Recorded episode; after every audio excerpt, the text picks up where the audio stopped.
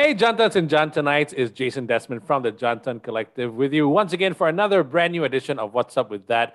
This is where we question, we learn, and of course, we grow. Now, make sure you subscribe, like, and comment below because we love hearing from you.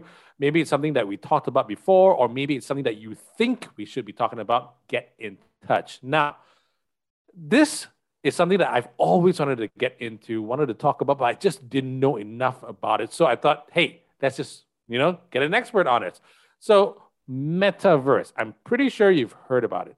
What is it? Should you join a metaverse? Another thing is NFTs.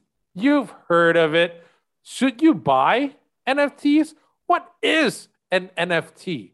What's up with that? And joining us in our discussion today is George Wong, who's going to help explain all of this to me, the old guy who's trying very, very hard not to feel old in this digital age. George, of course, is the subcommittee chairperson for NFTs and Metaverse, Access Blockchain Association, CEO of Reactive Labs, and also, especially today, joining us in this discussion also, who's also trying not to feel old, is Koo Teng Liang, or just TL, who's the big boss of the Jantan Collective, because both of us want to know more about how we can make money in NFTs. But before we get to that, George, let's get to the metaverse first. What is the metaverse, and does Doctor Strange have anything to do with this? Unfortunately, Doctor Strange has nothing to do with it. I kind of wish. That right, that'd be cool, man. But I think there's a lot of people are jumping on the bandwagon and calling their projects metaverses. Yeah. And it's kind of hard to explain because most of the time, the most common example we would try to tell people is like, if you imagine a very advanced version of the metaverse is Ready Player One. Like that's a really okay.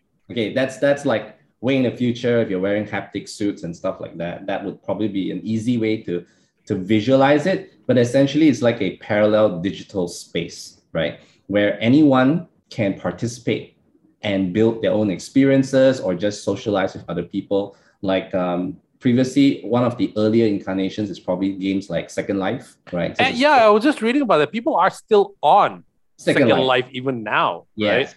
Yes. And the only difference between those are they, in a way, they still qualify as a metaverse because it's a space where people can come in, they can interact with each other. There's a kind of an economy that's going on there. And bit by bit, you're going to see a lot of people introduce metaverses. Facebook, obviously, is going to introduce a metaverse. And you end up seeing metaverses. They are like their own little countries. And you can actually visit every digital country and have a footprint. You can buy land. You can build something on it. You can make experiences on it. Or you can just hang out and chill with people. And it's constantly evolving. That's why it feels a bit like an abstract concept because you can literally jump in and based on the limitations of the game, kind of do whatever you want, right? Is it part of the metaverse now? I'm just trying to figure this out because Second Life was kind of like a website app kind of thing. And now the metaverse, people are talking about it with Jeff Bezos wearing those helmets. And then suddenly it's like, wow, this is like the best thing ever. And then Facebook changing their name to Meta. It's part of the internet, right? It's all one piece of it. Well, I think where the big evolution for metaverses came was the rise of NFTs last year, especially. Right. Now, and incorporating NFTs into metaverses really changes the game because right now what you can do is you can create tangible, tradable value. So like to put in perspective, you could own maybe, let's say, digital land in Second Life, for example. Right. Theoretically, you can do that as well. You don't need the blockchain for that. But there's this mindset that, firstly, it's not very tradable. You have to trade it with in-game currency, etc. And you may not be able to use this particular asset in a different metaverse. If you were to buy, like, say, an avatar and you want to use it in different games, you theoretically can't do that. You can only use it in Second Life. And it's not easy to trade it outside. And also, there's no actual transfer of ownership to the buyer, right? It's all on servers. And, like some people would say, if one day the servers crash and all the data is gone, you will have nothing. But with blockchain and NFTs, the difference is now they can make a tangible digital asset. That's kind of a confusing thing, but it's more tangible in the sense that you can transfer it, you can store it in your wallet, You know, even if you're not logged in, it's actually still sitting in your digital wallet, and you can actually go to a third-party marketplace and start trading it. So because of that ownership aspect, the metaverse concept really boomed. You know, like one of the most common things, I get into this argument all the time, like literally every day, someone will try and debate with me, like, why would I buy digital land when I can buy actual land for the same amount of money? And the reality is, I always tell people that, you know, I mean, if you were to compare, so let's say if one were to have young kids today and you ask the kid, would you like to own some empty plot of land in Sungai Buloh, Sekinchan or wherever, or would you want to own a piece of Roblox or Minecraft?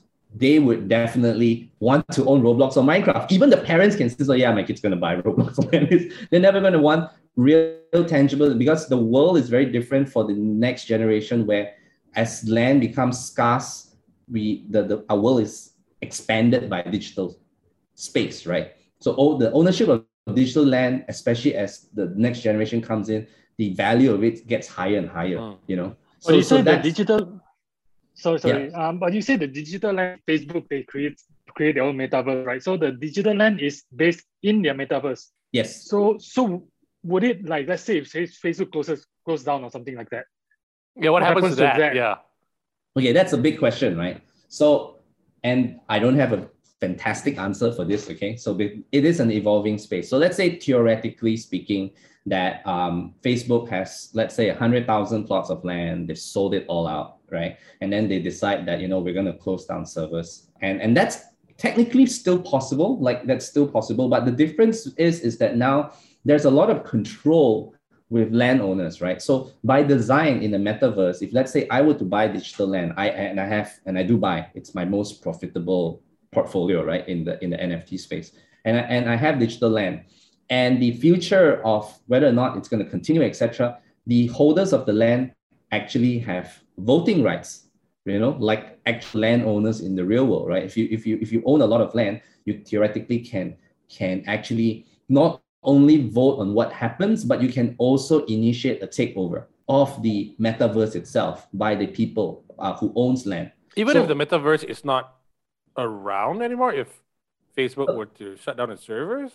Yeah, so that's the thing, right? So you can actually make a claim to... but again, this is by design. So for example, many Web 3.0 metaverses is designed to be decentralized, which means the ownership and the future of the metaverse is based on the holders itself, right? The holders of the land would actually have a say as to whether or not how it moves forward, etc. So that's by design. So if the original guys who started it decides, you know, I'm tired of maintaining this, we're going to put it to a vote. The community can choose someone else to lead it and manage it. That's theoretically possible. Whether or not Facebook would transfer that kind of rights to its landowners is highly subjective. Most people don't believe they would do that, obviously, right? So in a way... Okay, so this like real world kind of thing I'm trying to figure out. Yeah. Basically, let's say Facebook, they're like the developers. They build a house or they have land for you to buy. Once you get your strata title or your whatever title that you have, they don't own that land anymore. You do. Yes. And then you have rights to it. Yes. But it's a digital space in this case, right? Yeah. So the rules of real estate applies on the metaverses as well. Like, you know, location, you know, the fact that it's scarce, all the same rules apply. But of course, it depends on how popular the metaverse is, right? So like in the case of what you see behind me, that's the Sandbox. So when coming back to the whole ownership aspect and server shutting down. So again, it's by design. So we don't know what the final design of Facebook's metaverse would be. And but generally, most of the so-called Web 3.0 stuff, they do have this in mind that, you know, and it happens a lot, right? In NFT space, there are a lot of rug pulls, projects where the founders just take the money and run. And the community, the holders themselves actually take over the projects and keep it alive. That actually happens a lot more than you believe. And that's because that's the nature of it, right? Because the NFTs are being held by the holders. So the holders can band together and decide, hey, the guys who started this, yeah, they took all our money, but we still love this community. Let's do something with it. How successful they are, most of them are actually not successful, but there is that effort by the community to keep projects alive, even though founders have just ran off, right? So that's the difference with NFTs. You have that option, but in the case of, let's say, World of Warcraft, you can assume that in some way it, well, it's not a metaverse, it's an MMO, but if they shut down servers, you may have spent tens of thousands or hundreds of thousands on the game. You get nothing at the end of the day. Yeah. Right? Yeah. If they just choose to stop, and that happens in AAA games, that happens a lot. So that's probably where the metaverse is a little bit different, and people can take over development and continue to expand on it. Theoretically, it's possible. But there's no one metaverse, and there's like multiple metaverses. No one really controls the metaverse in a way. There are many people making new metaverses, so it's like making your own little digital country. Right? There are plenty of that. A lot of them are VC-backed. Decentraland, Sandbox, all these are VC-backed. There's some that I'm looking at as well, like Solis, Heavenland on Solana platform. There's many. This is just a tip of the iceberg. Like every guy out there who wants to make a quick buck is trying to sell a metaverse. Similarly, everyone who wants to make a quick buck is selling a DAO. They have no idea what a DAO is. We also have to be wary that there are a bunch of so-called metaverses that are not actually metaverses, right? And that's going to be a bit confusing for people as well. They're just riding the hype of the term, you know? Right. Okay. So can anyone hack this at all? Well, in terms of like land ownership and all that, no, because of the blockchain, right? So that helps to secure your ownership of it, lah. In any tech, I would never say 100% unhackable, but it's very extremely unlikely, because at this moment, in order for you to actually hack a blockchain to make changes into, let's say, the ownership of NFTs, you would require you to have the cost to hack would probably cost more than what you're stealing, lah.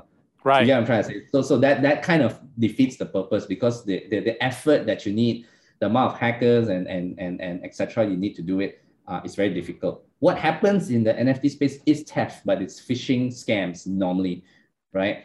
Or they'll steal your password, or they'll steal your past your phrase codes for your wallet, and then they'll steal. And there are also some malicious code where they get you to interact with the code, and then they wipe out your wallet. That happens, right? Oh, so, like in real life, like they'll steal your pin and whatever. It basically is the same thing, right? Okay. Yeah. So most of those that you hear online, like, oh, you know, there's this scam, etc. Imagine phishing scams, but on steroids. Right. It's insane the amount of phishing scams there are online, and on Telegram and on Discord, where people are just scamming people and wiping out their wallets. It happens to even some of the best or the most experienced guys in the space. So on that, though, well organized. Because I mean, everybody wants to jump on the bandwagon. Everybody's trying to get in on this metaverse thing. Everybody wants to, because it's very, very exciting. On the flip side, there's also a lot to be fearful about. And also, I'm pretty sure that people who aren't savvy or digitally, look, I know people who can't even turn on their MySejahtera, right? And then just to scan the damn QR code. Yeah. And then here we are talking about the metaverse, right? Yeah. Is this how it's going to be, the metaverse? Because back in the 80s, we had Max Headroom. And then after that, here we are. Then there was Tron. And then now we're talking about Ready Player One.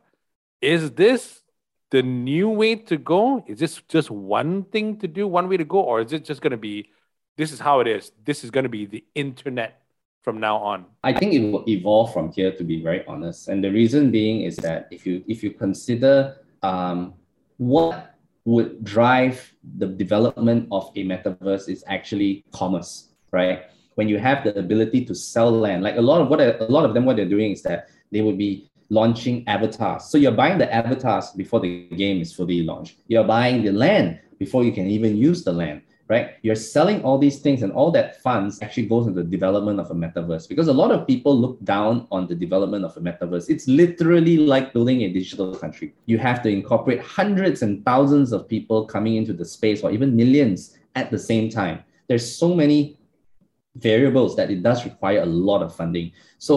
And through the sale of NFTs, digital land, avatars, and in-app purchases, it would help to develop that over time. And that's where, and it continues to grow and evolve, and metaverses continue to evolve, right? As more and more people come in. So I'll give an example. So let's say like Sandbox, right? If you think about it, when they create a metaverse, what they're doing is just basically 144,000 plots of land, which is technically empty, right? It's just barren land, right? And then that's where companies like Snoop Dogg, Gucci, and all these brands come in. They'll buy land and then they'll build an experience on the land. And then as a result, as more and more people participate and build experiences, then more and more people come in. So, but people only do that if there's a financial benefit, right? I mean, Snoop Dogg is building Snoop Land. It's great, but he also wants to make money. And he's been very candid. He's been on interviews saying he doesn't really know much about what's being, but he knows he's making money from selling his avatars. It's selling cars that's pimped out in a Snoop style. So, and they are only doing that because they see potential revenue, new kind of revenue for their business, right? Or for their brand. So that, and then that creates more experiences. Then it continues to evolve. And then after for a while, people are going to compete on different experiences. So, but only by enabling a form of commerce for all these parties to come in would a metaverse grow. So you can't get Ready Player One if it's 100% being developed by one party. Like there's going to be many different companies jumping in, trying to make a different experience. Even in that movie, there will be one area which is like the bar area. That's the racing game, right? There are different type of games. And in the real world context, that's going to be like different companies coming in, building their experiences, making concepts like play to earn. And that's when gets people coming in. So that it continues to evolve. It gets bigger and bigger. So this is really just a starting point, right? For something that might completely dominate us in the next 2 decades. So the thing, like, because Snoop Dogg is Snoop Dogg. Yeah. He's a freaking legend. He's a star. Pretty much. If Snoop Dogg were to sell some stuff, hey man, I'd buy it, right? Because I might like Snoop Dogg. But George, you've been in there for a while. But let's say little old me, just JD, right? How do I make money off this? I'm not Snoop Dogg. If I buy land, how do I make money from this thing? Okay, so.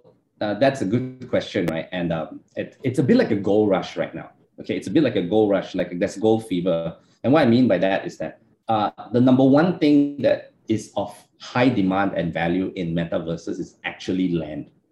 Because every metaverse is designed to have limited number of land, right? So, and everyone is competing aggressively to buy land. And you're talking about whenever like the Sandbox does a land sale, it would literally sell out in 3 seconds, like 500 plots of land. And you're not talking about things that are cheap, okay? They're in the thousands of dollars each, right? And it sells out in seconds. People put bots, literally, they don't even care how much money it takes. They will just want to buy as much land as possible. And what do they do with the land?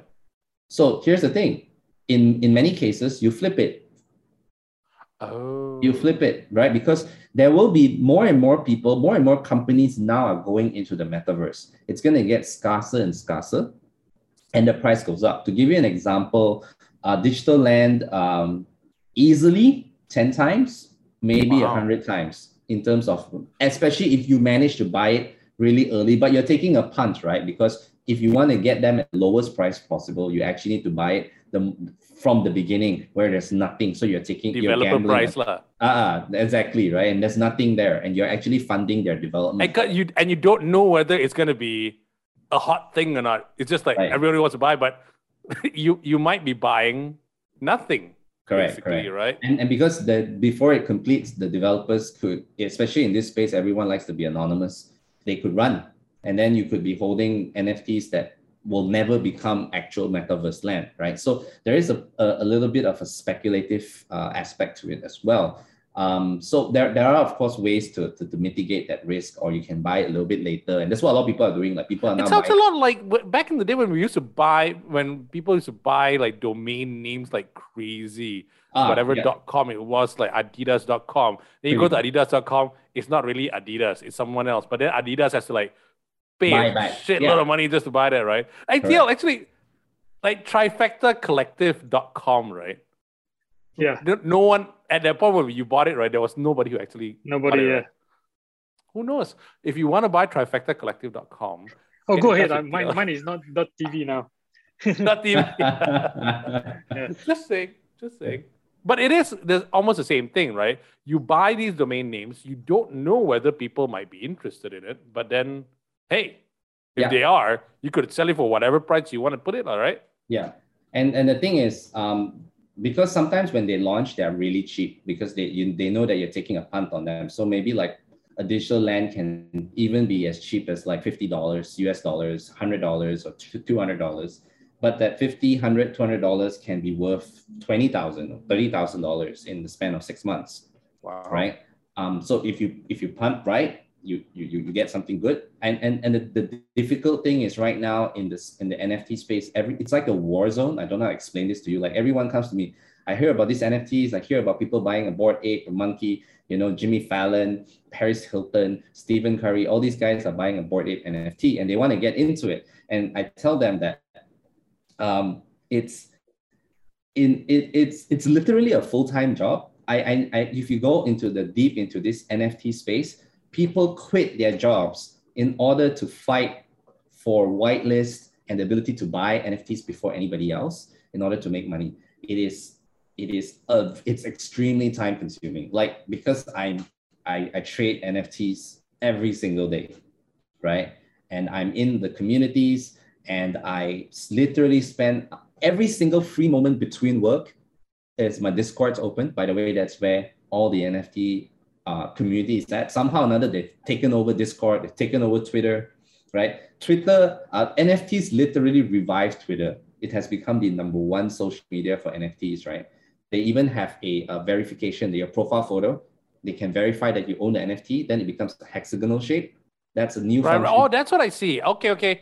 Right. You actually own it because there's a lot of people who just copy someone's NFT and that's what it is. Okay. So that's what it is. Right. So that's how big of a deal it is to Twitter that Discord wanted to introduce a crypto wallet login, and they got extremely criticized by the community because they said, actually, Discord's for gamers, but what's all these NFT guys kind of taking over Discord? And literally, I'm in like hundreds of Discord groups, and none of them are about games.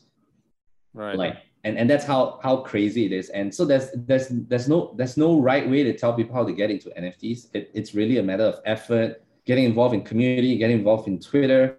And then everyone is just doing it to fight for the right to buy NFTs, which includes digital land, before anybody else. Yeah, would you buy land in the metaverse?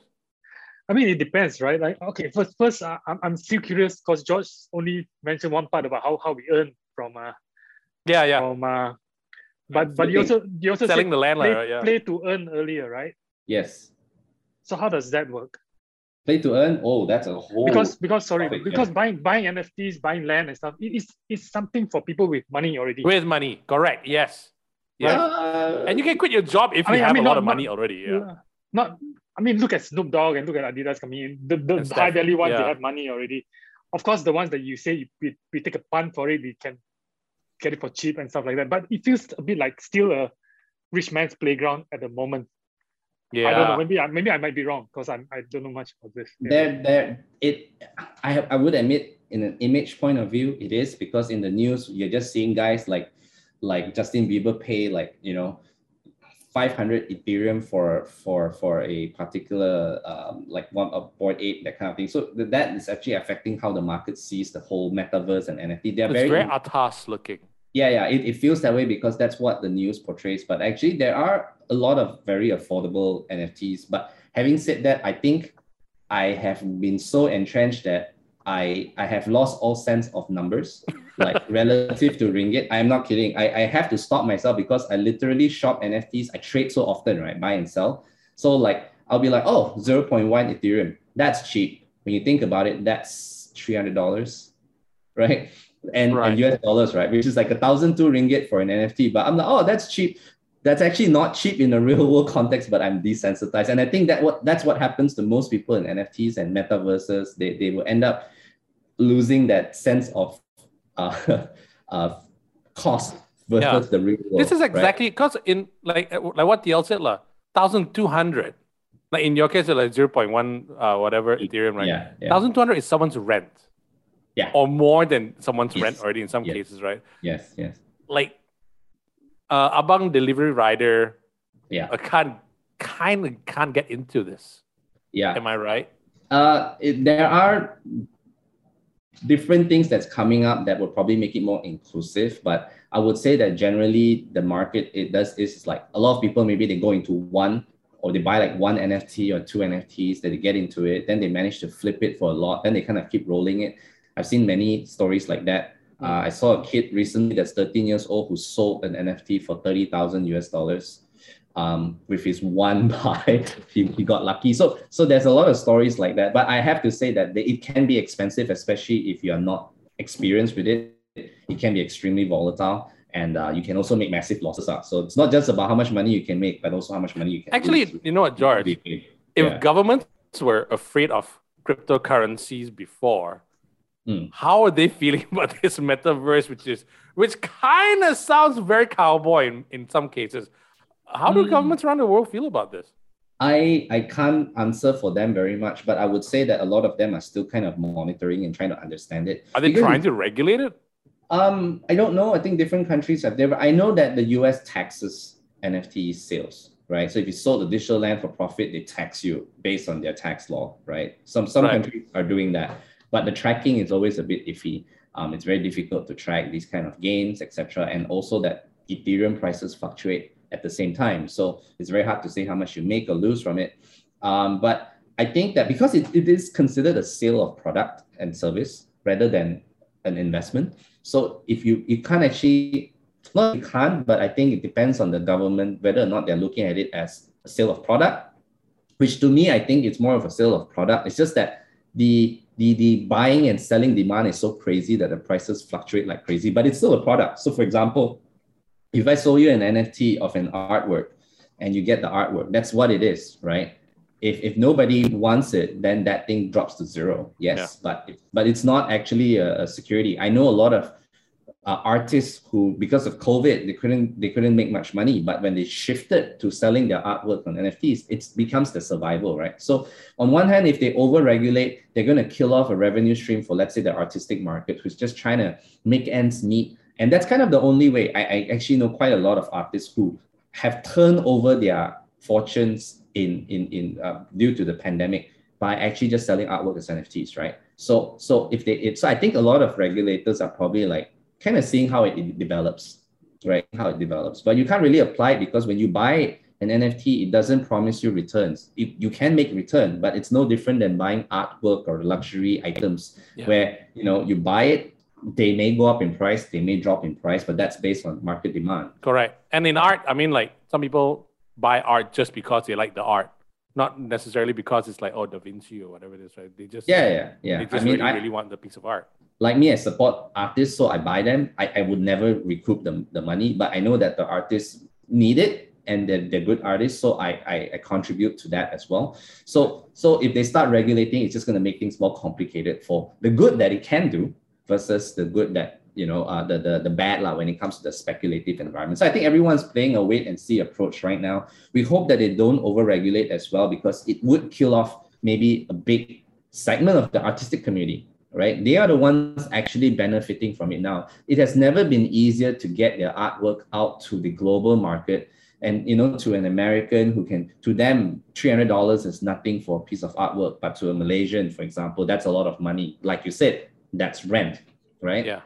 So that is why I would say that it's we don't know, but I think so far the good news, it seems that most governments are not trying to overregulate it yet. They're just observing. Yeah, because I think one of the reasons why, because this is something I read, that they're trying to get ahead of the curve in case some abuse, some crime, some whatever it is that happens, so that they can kind of mitigate it, they can kind of control it. They want to make sure it's a safe environment.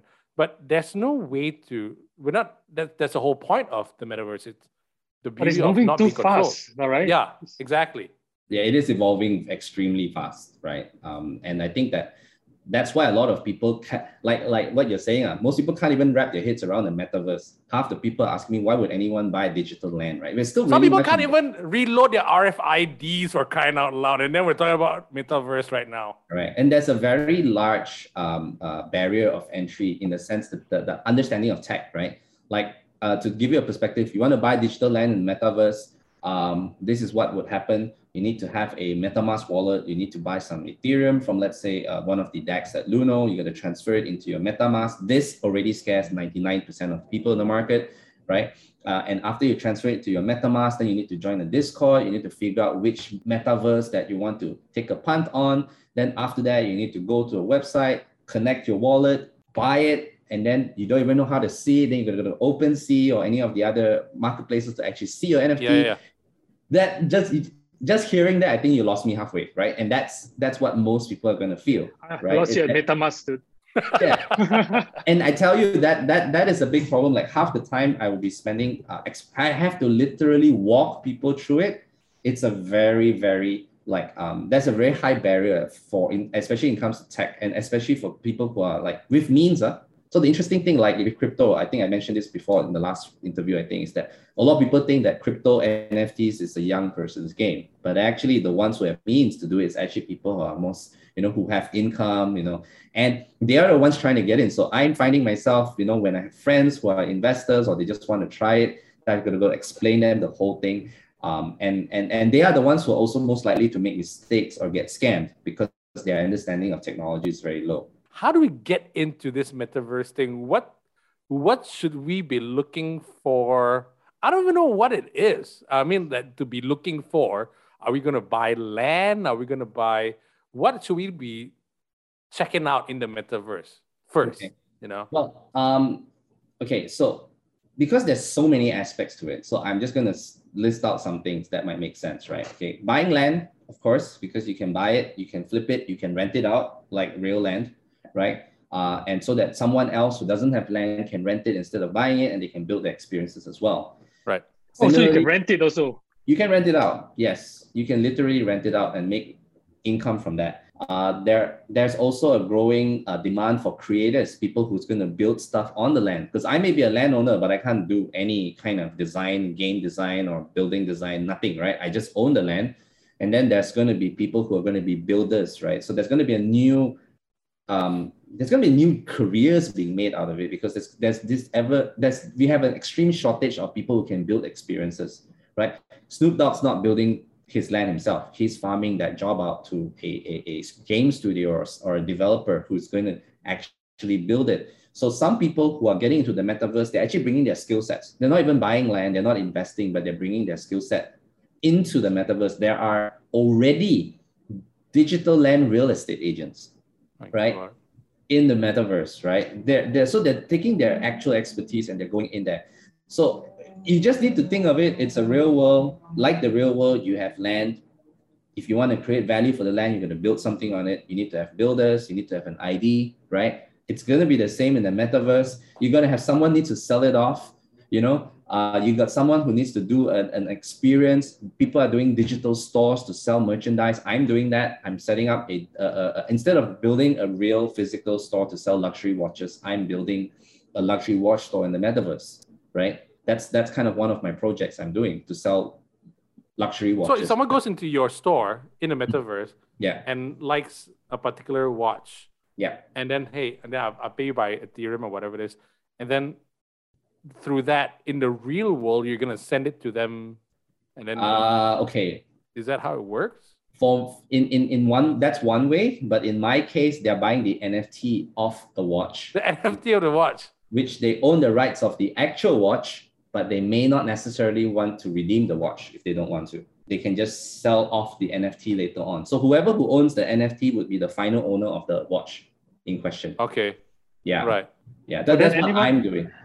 But anyone could do that, right? But whether they have a watch or not, how do you know that?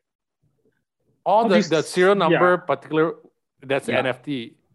So the NFT gives you the rights to the particular watch, okay, which we store it in a vault. That's what I'm doing. So I've bought like different luxury watches, for example, and anyone who wants to also issue an NFT for their watch can deposit into our vault. And the reason why someone wants to do that is because some people buy watches as an investment. Luxury watches prices have gone up extremely, right?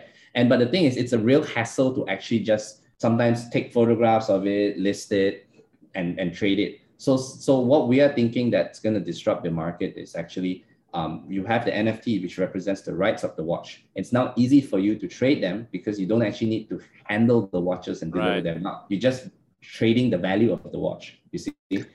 But it's stored in a vault. Of course, we have to do our process to make sure that's authentic. And whoever who owns the NFT, if they want to check the authenticity of the watch, they can log into our site using the NFT. They can log in, they can check the serial number, they can even check with the brands if they want of the authenticity of the watch. So there is some mechanisms in place for them to check. You know what? This conversation can keep going on and on, because I think we have to revisit this soon again, George, because the metaverse just evolves so quickly, right? But I just really want to quickly touch on the background that you have on right now. You said it's Sandbox. Right. So Sandbox is another metaverse, but yes. I hear a lot about Sandbox though. Why is that on a whole different level of metaverse? Well, I think there's a lot of attention to Sandbox because some of the biggest VCs or PEs have invested into it, which means— Didn't it start off as a game?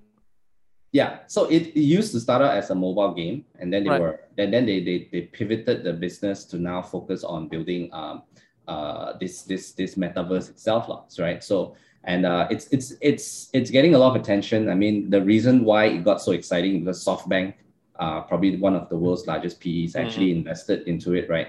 And then the world started to take it a bit more seriously. But Sandbox, I would say, I'm happy to be a part of them. I'm also the growth lead for Malaysia. It's because I think that they are an exciting metaverse. They're doing things that others are not. They're able to get very strong partnerships. The Walking Dead is in, you know, they've got everything from Smurfs to Walking Dead to Snoop Dogg to DJs, all building experiences inside there, making that. And that's why people are jumping into the Sandbox, because the strength of the partnerships that they have, all the different IPs that are coming in, the few hundred IPs that are coming into the Sandbox. So when the time that the full game launches, the metaverse launches, you are guaranteed to get a lot of different experiences that you may not necessarily get from other metaverses, right? Because one of the key points to note is that besides the whole land thing and all that, it's the quality of your experience. If you go into a metaverse and there's nothing to do, it's not interesting. You and your friends are not going to hang out there. It's going to be a dead metaverse, right? So the content, the experience is highly important. So and everyone is trying to out-innovate each other in the metaverse. It's actually very hard to create engagement in the metaverse, okay? It's very hard because when in the online space, people have very short attention spans, right? They'll go in, they expect to find it interesting or fun or entertaining in a very short amount of time. And that's where I think a lot of metaverses are going to have a challenge. I mean, like it or not, although I'm not a big fan, I'm pretty sure that the moment Facebook launches, they would probably get a lot of traction because firstly, they have the users. And secondly, because of the brand, they could probably easily get thousands of different IPs jumping onto their metaverse, building an experience, right? And that's important. It's really the quality of experiences, right? And that determines the success of a metaverse. So Sandbox right now, in terms of profile, I would say, although in terms of market cap, they're the second largest metaverse, but I think in terms of content and potential growth, it's the most highest profile. I would say good metaverses, they are all trillion-dollar businesses eventually. That's the potential of it. And Sandbox is probably the highest potential metaverse in the market right now. Before Facebook comes in, lah. It's mixed bag. I actually don't know. There's not a lot of support in the NFT and crypto space for companies like Facebook because they feel that they would be at mercy of a big company. Like people are trying to decentralize. Right. It defeats the purpose, right? Correct. They don't want the Googles or the Amazons or the Facebooks to be controlling their metaverse experience. They want to have complete user control. And that's what platforms like Sandbox almost have complete control, right? Because for example, nobody can stop you from buying a Sandbox land. You can go on an open market right now, as long as you're willing to pay the price for it, you can buy a plot of land and you can build whatever you want, except there are certain terms of use, like you can't do porn and stuff like that. But other than that, you can do whatever you want. You can. Oh, do they have things like that?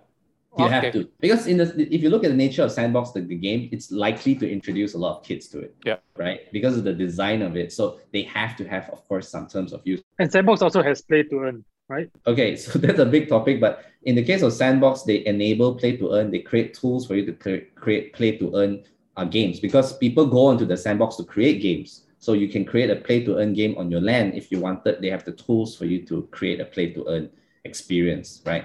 So to jump into play to earn, essentially it's exactly what it means. You play the game to earn money, right?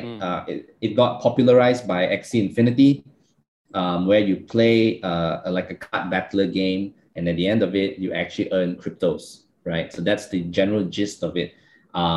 It's still an evolving concept, because the thing here is that your token has to have enough market value so that when people earn it, they can sell it for money. So like in the case of Axie Infinity, especially last year, there's lots of stories you can read about it. Entire villages in the Philippines converted to just playing Axie Infinity because they were making more money playing the game than they were doing their real jobs. What the heck, really? Yeah, you can read it. It's literally a true story, right? But where does the money come from? So here's the thing. Because it's cryptocurrency, it's literally creating new money, right? It's a new crypto, right? So Axie Infinity has this token called SLP. You play it.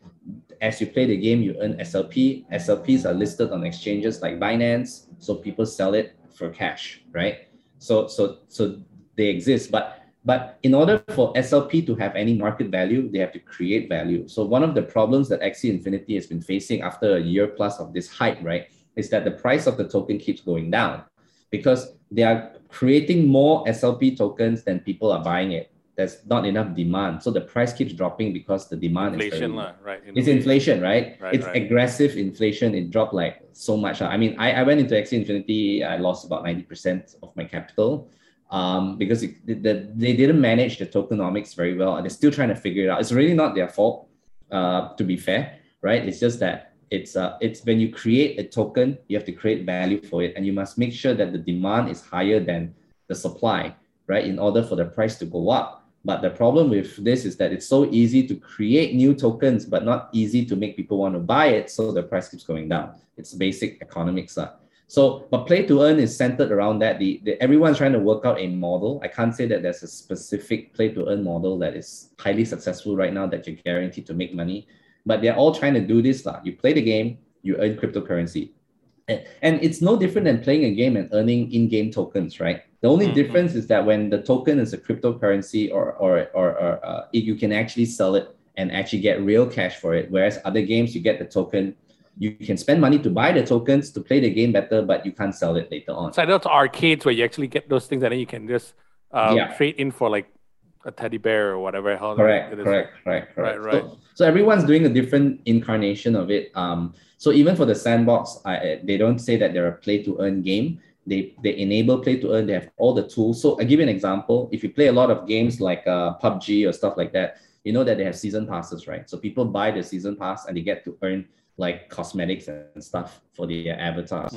So the Sandbox has that capability. You can build your own season pass. So a game company can build a game in the Sandbox, make a season pass. People may pay money to buy it or cryptos to buy it, and then they'll earn like different NFTs.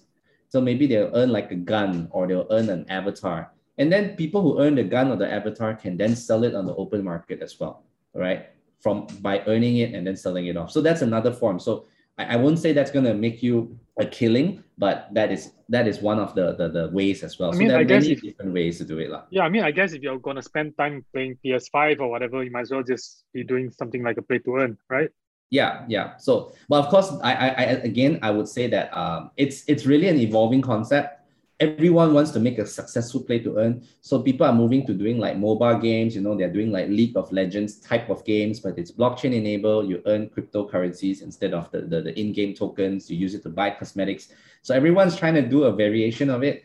I've yet to see something that I'm fully convinced it's very successful, but I would say that it's eventual because I have done a lot of talks, I think with MDEC as well, talking to the game studios, and a lot of them are considering it, but you know, it's really about building an economy for your token, right? And some people do it very successful, like World of Warcraft, they did it very successfully. The demand for their even though they don't actually make it into a crypto, but people are like buying it like you're buying cryptocurrency, right? So there's huge demand for it. People are making a independent marketplace for that. So people see that in games like World of Warcraft already. So it's the question of how they translate it to the blockchain game space, right? And then that's going to be big. Blockchain games is the next wave. A lot of people don't realize it, but Even if the market tanks, it's very likely blockchain games is going to be like the next rally. It's a race to see who makes the next big blockchain game, if you ask me. Yeah. So just take a step back. You said like they're making mobile games and stuff like that, right? But metaverse, do we need the VR goggles, or can we just go online? You can just go online. You don't need the VR. Some do VR, some don't do VR. Because that's a different kind of experience again, right? Depends on the... Right. Right. There's been many that's trying to do VR because obviously VR is kind of like everyone thinks it's the future, but again, because not everyone has a VR headset. So now most of them do it like dual compatible, like it can be VR, but you can also just use a computer and go in. But I think the dream is everyone goes into the whole Ready Player One thing. So I think even all these metaverse development companies and studios are trying to move to a Ready Player One, you know, but everyone's like, just like, we're still in that growth stage, right? But it's picking up speed. Like there's going to be a bunch of new VR1 metaverses coming up. I'm taking a punt in them as well. Nice. Yeah. All right. So look out for that. Blockchain games is the next big thing. George said it here first. It's already a big thing now. So Dale and I need to get in on this somehow. Right? I'm just gonna give my money out to George. Hey, George, I know, right? I'm not a fund manager. I don't do stuff like that. I don't give financial advice, man. But Thiel, you should get Adam on this. I mean, like, do a whole series on this sandbox thing, man. Yeah, that'd be interesting. But you know what? If you don't mind, because can we just dial back even further and get back to? Because I'm pretty sure people are still watching this and they're going, "Okay, I kind of get it." But I'm still very confused about NFTs, non-fungible, tokens. What's the T? Tokens, right? So what's a token? What are NFTs? What is fungible? What is non-fungible? What are NFTs? I would like to change the viewpoint. Like most of the time when people think NFTs now, they think art. They think art, right? They think it's selling digital art. But actually, what really constitutes the value of an NFT is that NFTs represent digital ownership. That's key, digital ownership. So look beyond the artwork or the picture or whatever you see of an NFT. Essentially, what it is digital ownership. And this ownership thing is a huge thing. You can use it to own anything. So I give you an example, Bored Ape Yacht Club, which is the one that Justin Bieber, Jimmy Fallon, Paris Hilton tried to promote on their show and all that. They have the picture of the ape. So everybody think, oh, why are you spending all that money for a picture that I can just download online? The difference is that the NFTs represents the ownership of it. So to put it a different way, you can take a picture of the Mona Lisa, but you don't own it, right? The value is that, you know, the NFTs represent actual ownership. And the NFTs can also give you access to their community. It's like a membership, right? A lot of people consider the Bored Ape Yacht Club NFTs like the black card or the VVIP of the NFT world. It's a flex. I can afford to own it. That's currently what's really driving it, if you ask me. It's a bit of a flex, right? And then and you become a part of this elite community on the same level as like people like Jimmy Fallon, right? Or Justin Bieber. So people like that association as well, that we are part of the same community because we bought the same collection of NFTs. That's why they're so expensive, etc. So you gain access to that. You own that membership card. That's what that can be seen as, right? On the other hand, like in the case of the other extreme, like mine is, we can now tag it to an actual physical asset. Theoretically, you could issue an NFT that represents the rights of your house and sell off the NFT equals selling your house off. That could be done as well. So it's really about how you design the NFT in terms of ownership. So when you buy art, you're not buying art NFTs. You're buying the ownership of that artwork. That's what the NFT represents. Right. So that's a big thing, and it's not new tech, to be very honest. I was just about to get to that. Is it like? Because it seems like the hype now. But has it always been around? It's been around for a while. I think one of the first ones were CryptoKitties, right? Where you could get an NFT of a cat. And then of course, CryptoPunks was one of the earliest ones. That's why it's considered like the OG of NFTs. It's not because the 8-bit is particularly nice in terms of a design. I mean, I have no feeling for CryptoPunks as an artwork, but it's because of its stature as one of the first NFTs that was made like years back. And it took years before it actually reached its current price of like average price of $500,000. But it took years for that, right? And then it just had that wave. I would say that it started with that $69 million purchase of Beeple, 5,000 every day. That's what, that to me was a big catalyst, right? And that really drew a lot of attention to something that have existed for a while. Actually, if you look, if you dial it back, right, initially NFTs or non-fungible tokens was really considered for more tangible use cases. Like I told you, like for example, land titles. You could issue an NFT which is tied to the land title of a property. And you can then immediately do a property transaction in, let's say, 5 minutes, for example, and can verify ownership immediately. It's one of those ways to authenticate ownership of properties. Why? Because some countries have an issue of people illegally selling off properties they don't own, right? There's this, there's land dispute, right? So this is very like it requires political will or governmental action to implement NFTs, for example, as a way to represent ownership of land or a house. So it's very dry. So years back, nobody gave a shit, right? Sorry to say, because it was just very dry. It was hard for the general consumer to understand. But the moment people started selling artwork with NFTs and it's or like Nimue, I don't really know what his NFT does. I guess it represents his music, right? And it's digital assets, right? It became easier, right, for people to accept and understand. It's the understanding. Like it became easier. Like, oh, I'm buying art, or I'm buying a membership, or I'm buying this picture, etc. So it becomes more like a product that people can easily buy. So that really drove it up. And of course, with that artwork sale of people every day, that really drove a lot of attention to it. So that was really the catalyst. So it's more of like, well, the tech was there, but then suddenly it became the most easiest thing for the average consumer to be a part of cryptos in a way they understand. Because I can tell you a lot of people actually understand NFTs better than they understand cryptocurrency. Like a lot of people still can't wrap their head around how Bitcoin works, but they can buy an artwork as an NFT. That doesn't seem very scary. Or the process might be difficult, but the acceptance is really high. So nothing has driven more people into this blockchain space than NFTs because it's easier to understand for the average person. And is it easy for someone to load their stuff? Because I remember that guy from Indonesia that sold his selfies for Gozali every day. Yeah, that guy. So is it easy for anyone just to load anything? Actually, if you're just doing images and artwork, it's very easy. It's such a developed market right now that you don't even need any coding experience. You can go to a marketplace or platforms. It's WYSIWYG. You drag and drop, click, issue an NFT. It really is even easier than issuing a cryptocurrency, right? It's so easy. So anyone can do it. A lot of artists are doing it because they don't need any tech knowledge to upload their artwork on OpenSea and sell it. The barrier to it is actually very low. The only challenge is they need to learn to accept cryptocurrencies and convert it into cash.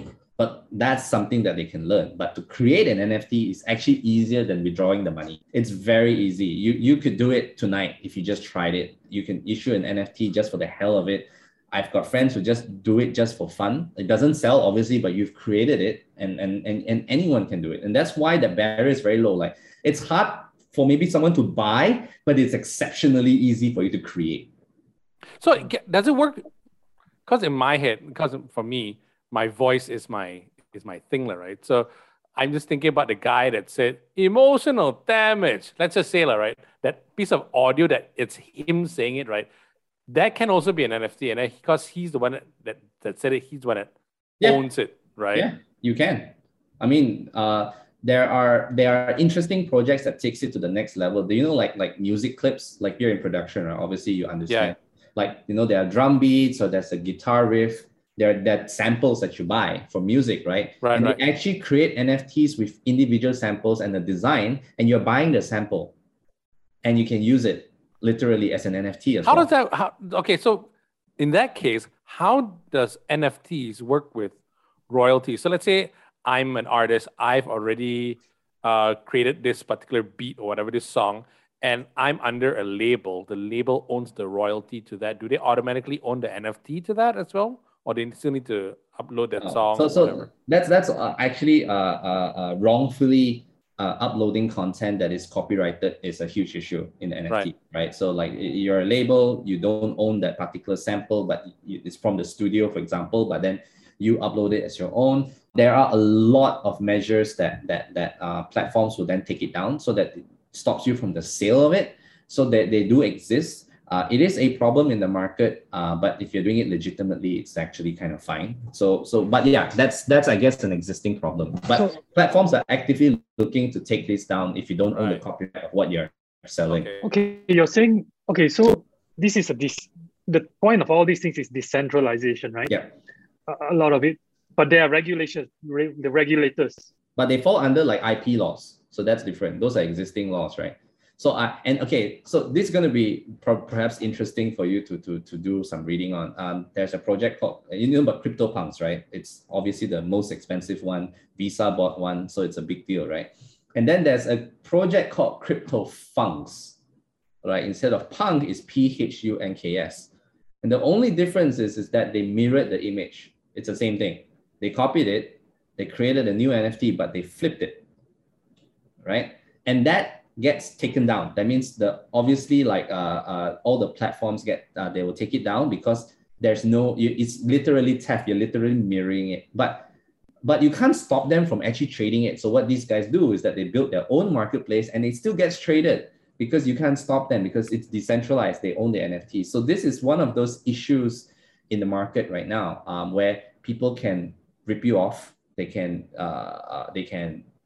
actually, make money from it, and there's in a way very little ways to stop them. This is an extreme case, right? This is the new age DVD seller. Yes. Yeah, purple disc, gold disc. Yeah. You are and they flipped it too. So yes, but I mean it's that, right? And then there's this argument, like if you follow my Twitter and my profile, I actually buy derivatives, right? Derivatives is a very because see, when you buy like an ape, right, the NFT, in theory, you own the rights or the licenses to that ape, and it allows you to create derivatives. So there are actually new NFT projects that are derivatives of that, and some people hate them, some people love them. I've bought derivatives, which is based on, and we call an expansion. So like the original project has 10,000 designs. They make another 10,000 designs based on a similar design, but it's just different, different mix of the design, right? So that's actually, it's not a duplicate, but they get criticized as well because they said you didn't actually do the original artwork, you're just mixing it up, but you're taking the original artwork, mixing it up and selling it as your own, and the originals don't get it. So there's so many different IP debates that you can have in the NFT space right now, whether or not derivatives are considered legal, whether or not they should be accepted. So I mean, I buy them, I get interested in them, so I can study them as well and get involved in the communities, how they're doing. I support some because I also think that they're right, you know, but it's debated, you know, right now it's debated. Like this whole IP thing is a big deal. But of course, there's still some clear-cut IP laws. Like if someone were to steal JD's picture and voice and then made an NFT out of it and sold it, he can obviously make claims against them because he's used it without your permission. So those standard IP laws apply. It's when it comes to things like derivatives and stuff, that's when it gets very questionable. And in the case of CryptoPunks, where it's a flip, complete flip, it's just the same thing. They just flipped it, right? And they make their own marketplace and sell it. People are buying it. Where does that lie? I think that's something that's very interesting. I'm actually seeing how the IP guys are going to tackle this problem, right? And who owns the actual rights? All right. Does the NFT holder, the individual guy, get to sue them, or does it have to be the creators of it or the artists? It's really being debated on. I would say it's a huge thing, right? Right. So if I want to start getting into this NFT thing, and what is the first step to doing it? Well, I think you first probably want to figure out what's your game plan. Let's use an actual example, right? Steve Aoki, you know, the DJ? Yeah.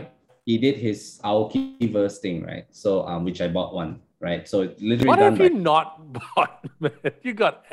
How would you spend a month, man? I'm not gonna answer that question. Anyway, but then you know I'm not a person who just talks, right? You know, amazingly in this industry, right, there's a lot of experts who have never bought an NFT, right? I'm literally buying NFTs when I'm talking to people sometimes. So I'm having a meeting, one second, I'm concluding a sale. Okay, let's continue, right? So, but okay, let me come back to Steve Aoki. So Steve Aoki came out with his Aokiverse thing, right? And and it's an Aokiverse passport. The NFT is a so-called passport, right?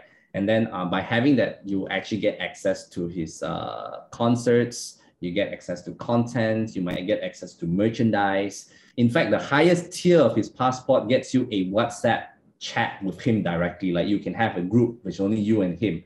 So he's even selling access to himself. So his passport is access, right? You're selling access. So that's what a lot of, I would say, celebrities do. Another person that you can look at, which is a celebrity that I think doing pretty well, is actually Paris Hilton. Now, for whatever people's image about her, public image, she's actually a savvy entrepreneur, right? Savvy entrepreneur.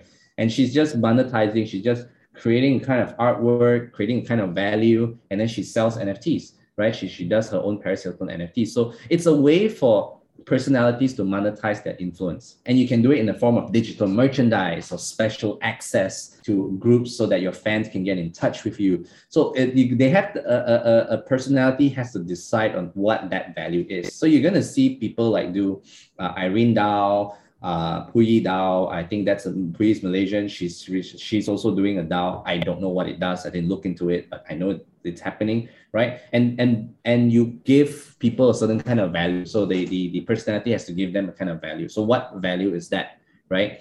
Some people sell their what's that called? Their art, their music, for example. Jay Chou is using it with his label. So what my WhatsApp profile is a Fanta Bear, which is actually it's done with his fashion label, I guess. I don't really know the exact details. And they use it as a collective membership for people, and they get first dips into merch, etc. So it's real, and concert tickets, blah, blah, blah. So you have to figure that out, and then you can design it. It's quite open-ended. The reason why it's hard for people to understand is because it's really up to you what you want to give and how you design it and whether or not people will pay you for it. If you're famous enough of a celebrity, actually people don't even care. They just buy it because it's yours, right? To me, that's why people bought Nimwe. That's why people bought the Jay Chou Fanta Bear. That's why a lot of people bought these, like Edison recently had an NFT sale, right? It's because it's him and they just want something that's him if you're big enough. If you're not that big of an artist, then you got to be more tactical, right? You got to be more tactical. Like, what do you want to do? Is it for merch? Are you selling T-shirts, etc.? What do you want to achieve? And then you got to figure out a new model. And this is a question I get almost every day now. Like, people I want to get into these NFTs. Then I'll be like, okay, what do you want to achieve? Are you just trying to raise money for your business, or it's just a cash grab? If it's a cash grab, then you got to be really famous. You got to be like Jay Chou famous.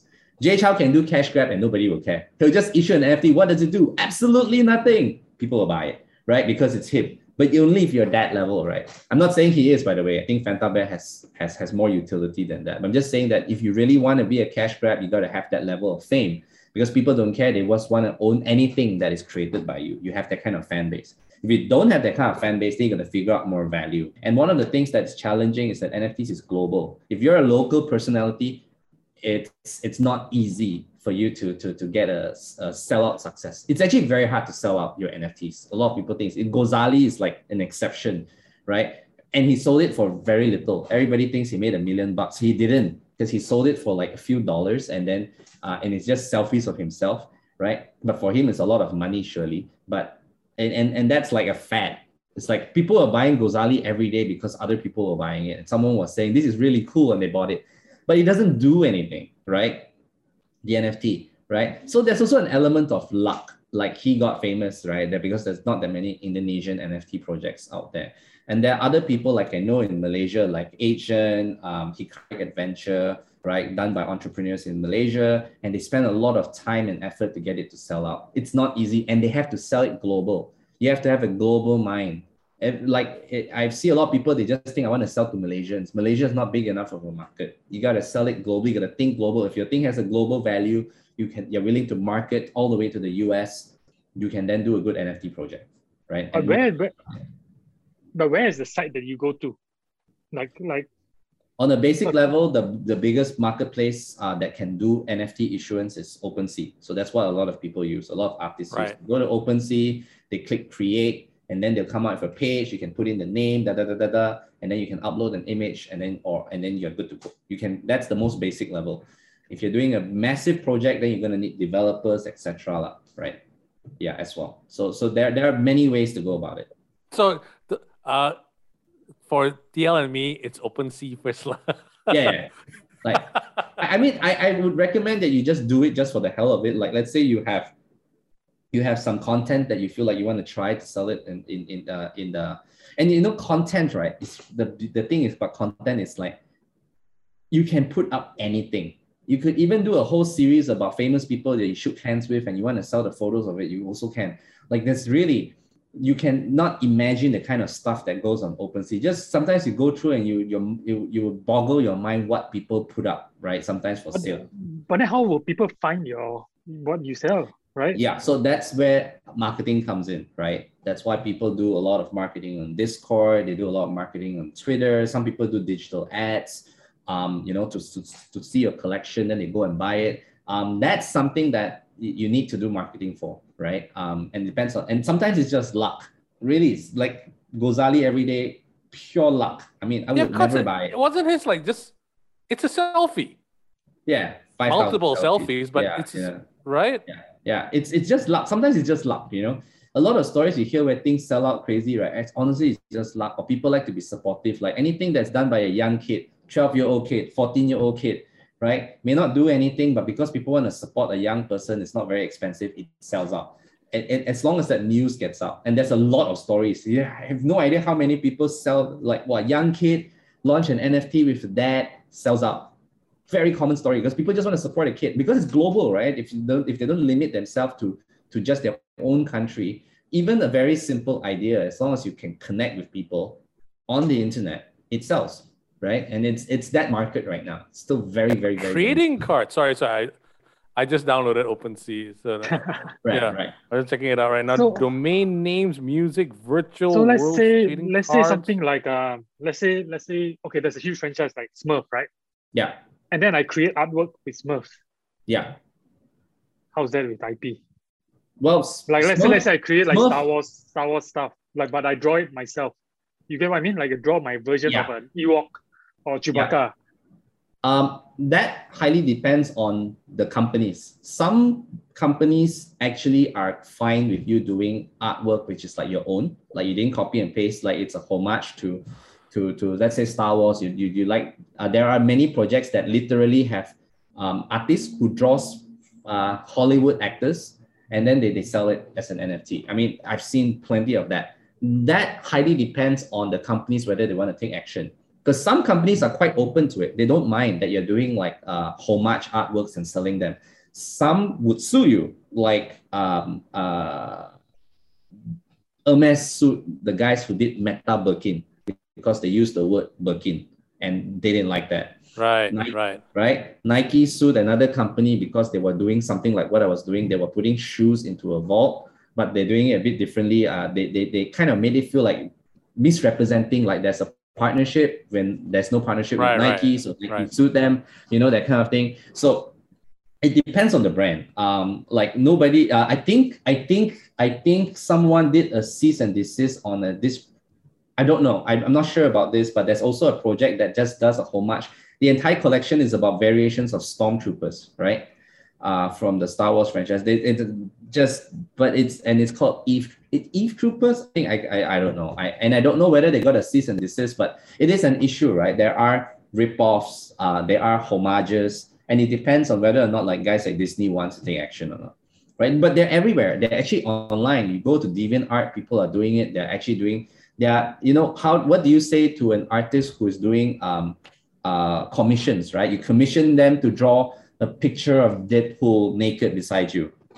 I've heard crazier things, and people do that. So do you take action against the artist for selling that? So that highly depends on the companies, right? But they exist, like they're literally everywhere. They do exist, and then some people just, and that's why a lot of people are anonymous. They remain anonymous because they may want to sell this kind of maybe sensitive IP content, and they don't want to get caught. So some people do that. I personally don't like investing into or buying any NFTs that is being sold by anonymous founders, because it's to me, there's no liability, right? And especially if you're dealing with IP, right? So, and the holders loses money. So imagine if, let's say, Star Wars wanted to take action against these guys who did the Star Wars IP thing, right? Everyone who bought would suddenly be holding useless NFTs, And the guys who made it are anonymous. They took the money and they ran. Now, I'm not saying this project did it. I'm just giving an example, right? And then the biggest losers are the people who bought the NFTs, right? Because they didn't know and it looked cool, right? So a lot of rubs occur. IP cease and desist does occur. But again, it depends whether the companies, they want to take action on it or not. Now, another thing, TL, can you imagine if you drew not just Stormtroopers, right, but Bearbricks? Stormtroopers, right? Then it's like two different companies who might come after you for that also, right? Just Bearbrick clones on NFT spaces. I think there are like three different projects, right? It's literally, you know, it's Bearbrick iconic in 3D, but they're doing their own little designs for it and they're selling it under another name. And they exist. I don't know whether the Bearbrick company is taking action against them, but they do exist. There's a lot of that in the NFT space. Yeah. Good God, I'm just checking out this list that TL sent me, the top 10 most expensive NFTs. Ah, well. The merge, $91.8 million. Jeez. Yeah. And I'm looking at this and I'm like, that's a heck of a lot of money for a digital certificate. Basically, you own the rights to that, right? In this case. Yeah. Is this just like the tip of the iceberg? Do you see this? Like it's gonna get even bigger than that? I think it's okay. The thing I'm very bullish about NFTs and metaverse, despite there are challenges, right? But I'm extremely bullish because it hasn't even reached that point of adoption yet. Like cryptos, like you know, we talk about the S curve, right? The length of time it takes to get 10% market adoption is the same amount of time it takes to get 90% market adoption. That's the thing. So cryptocurrencies is reaching that apex point. So assuming that 2009, it probably took about 10, 15 years, for example, for it to get 10%, it's going to take another 10, 15% where 90% of the people use cryptos. NFTs haven't even reached that point yet. You know what I'm trying to say? Yeah. So there's so much more adoption potential for NFTs, and NFTs technically have way more use cases than cryptocurrencies because cryptocurrencies essentially it's still just trading and for payments, but NFTs it's like every NFT is like a startup, right? They can create. It's up to their own imagination of what they want to do. Some people are using it for charity. Some people are just trying to sell artwork. Other people are making games out of it. Everything is based around NFTs. Even metaverses wouldn't be as big as they are if it wasn't for the rise of NFTs, right? NFTs really just created that boom. Like now, people see money in metaverses because now I can make an NFT on the land. I can make NFT on the buildings. I can make NFTs on the items. I can make NFTs on the avatars and sell them. And that's why metaverses are booming, right? Digital land won't be sellable if it wasn't in the form of an NFT, right? And tradable. So that's where it is. So NFTs is so wide, you can do anything. And it's every day I see a new business model like, oh, I'll be like, I didn't think of that. It's like, and that's where it's exciting. There's so much room for NFTs to grow. We haven't touched the potential yet, seriously. And you're seeing crazy money now. It's also because it's a bit like the ICO early days in 2017, 16 time. Right. That's that gold rush thing. I think it will normalize and then people focus on real value for NFTs. But we are in that gold rush period right now. So it's extremely speculative. You can make massive wealth right now if you buy it right. I mean, right. I have seen people become millionaires, even Malaysians, they were just lucky. They bought the same thing more than me. They took a punt, right, on the same stuff, but they bought like 5 or 10 of them. That 5 or 10 is already more than $1 million worth. You know, that kind of thing. You will see a lot of new rich, exactly like how ICOs created a lot of new rich. NFTs is in that stage right now before it comes to a bit more logical level. Okay, so if you have the risk appetite to challenge it, you might be able to make money. But I can tell you, you can also lose your pants. Right. Right. Yeah, you can literally lose your. Again, you mean you can lose. You can lose whatever you put in, not lose more than whatever you put in, right? Yeah. You because you're buying, you're not leveraging, so you only lose what you put in. So that's why a lot of people say you go into NFTs, only spend what you can afford. You know that won't hurt you because the literally it going to zero. It's really there because you can buy an NFT that nobody wants to buy, right? Like you could be because it's the hype. Like even here, I mean, like, hey, buy this property in Semenye, it will come up in price, and then eventually nothing happens. It's exactly like that, right? Yeah, it's the same, right? I could buy an artwork, it will never resell, right? Yeah. It, to me, the value goes to zero, but I buy it because I want to support the artist. But you know, you go in knowing that you're doing that, right? So yeah, there's a lot of that. But of course, if you can sell it for a profit, you're very happy. Yeah? So you don't know. And that's the thing that you're going to do with every single NFT. I spend a lot of time researching NFTs. I look at hype. I look at the value of the NFT. I look at the community. I look at so many different aspects before I even think about buying. And sometimes I still lose money.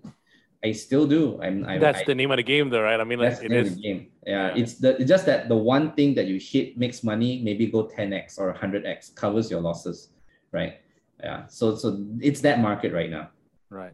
Okay, George, I tell you what, before we let you go, because we want to talk to you about, like, Thiel and I, like, I can see in his eyes already, like, what can we NFT that can make us some money right now? I can look at it.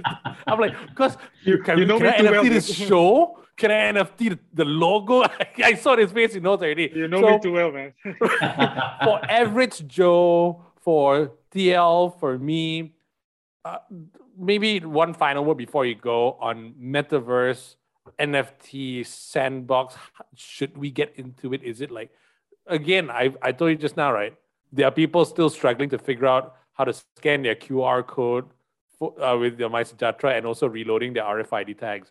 What would you say to these people about, I think I want to get into the metaverse and buy NFTs? Well, I would say that I highly encourage people to at least attempt to buy an NFT in the metaverse or whatever, or within their comfort level. And the reason why it's like that, because you would learn a lot throughout the process. You get exposed to something that you think it's insane. A lot of people think I am insane. I've given up trying to correct them, but you know, but it is something that would actually change the fabric of how we do certain online businesses, right? You're talking about decentralization. You're talking about Web 3.0, the more enterprise level stuff.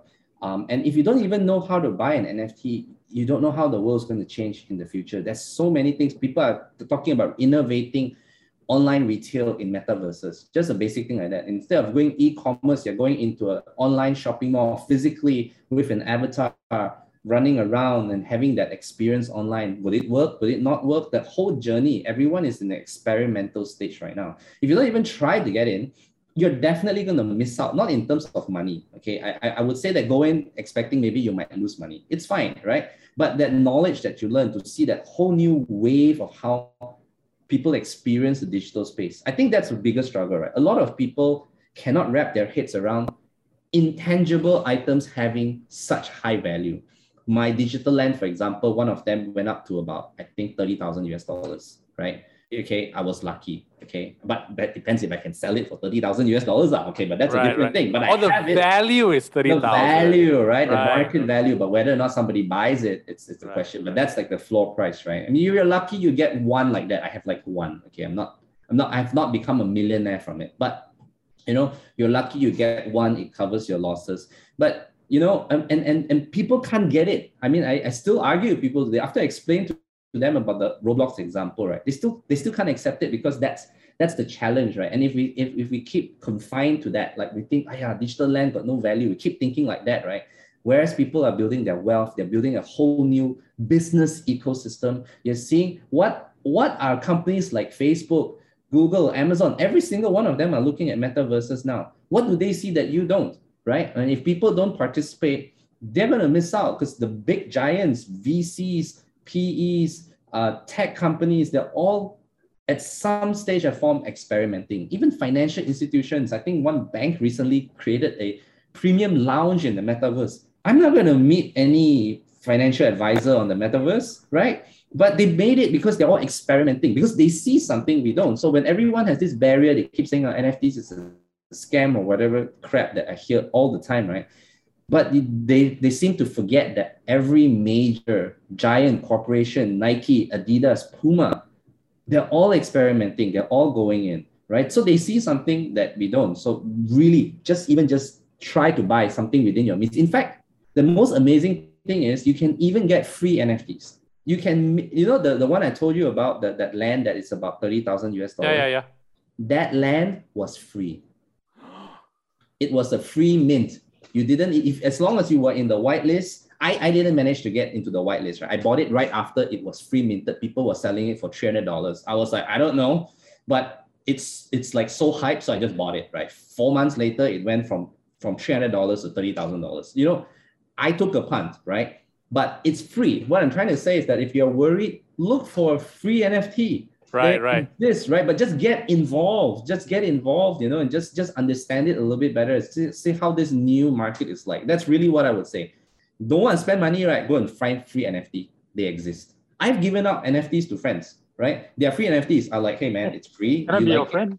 I mean, if you guys want, I can give you a free NFT. Sure. Because they exist, right? And there are free NFTs out there. So just try it, you know? Try it. And I think the first step you can do for yourself is just download OpenSea and just play around with it. That's so much. Just browse the catalogs, right? Yeah, browse the catalogs. Yeah. Okay, Ready Player One. So with the metaverse, right, do you think at the end, soon enough, like real life is not going to be there anymore? Everyone's just going to be injected, right? I'm going to say what I said in another thing. If one day we get jacked in, I would be the one to jack in. Like, I'm totally for it. I mean, I'm in. Like, if you say I want to upload my consciousness to the digital space, I probably do it, right? It's a philosophical question. Would it replace everyday life? I don't think so. In a way, we still want human interaction. But if you're an Asimov fan, over centuries, you would lose touch of your humanity. It is a debate, but I know what camp I stand in. I'm going to jack in. I'm going to go into the matrix, right? If you can jack me in into the matrix, I probably would do that. So, you know, that depends on... So the big question is, red pill or blue pill? All right. All right. George, thank you so much, man. Always a chat with you opens up our minds and also our pockets in some cases, right? So TL and I looks like we're going to be again, spending some money just because you told us to. Oh my God, OpenSea, right? Download it. That's great. George, thanks so much, man. See ya.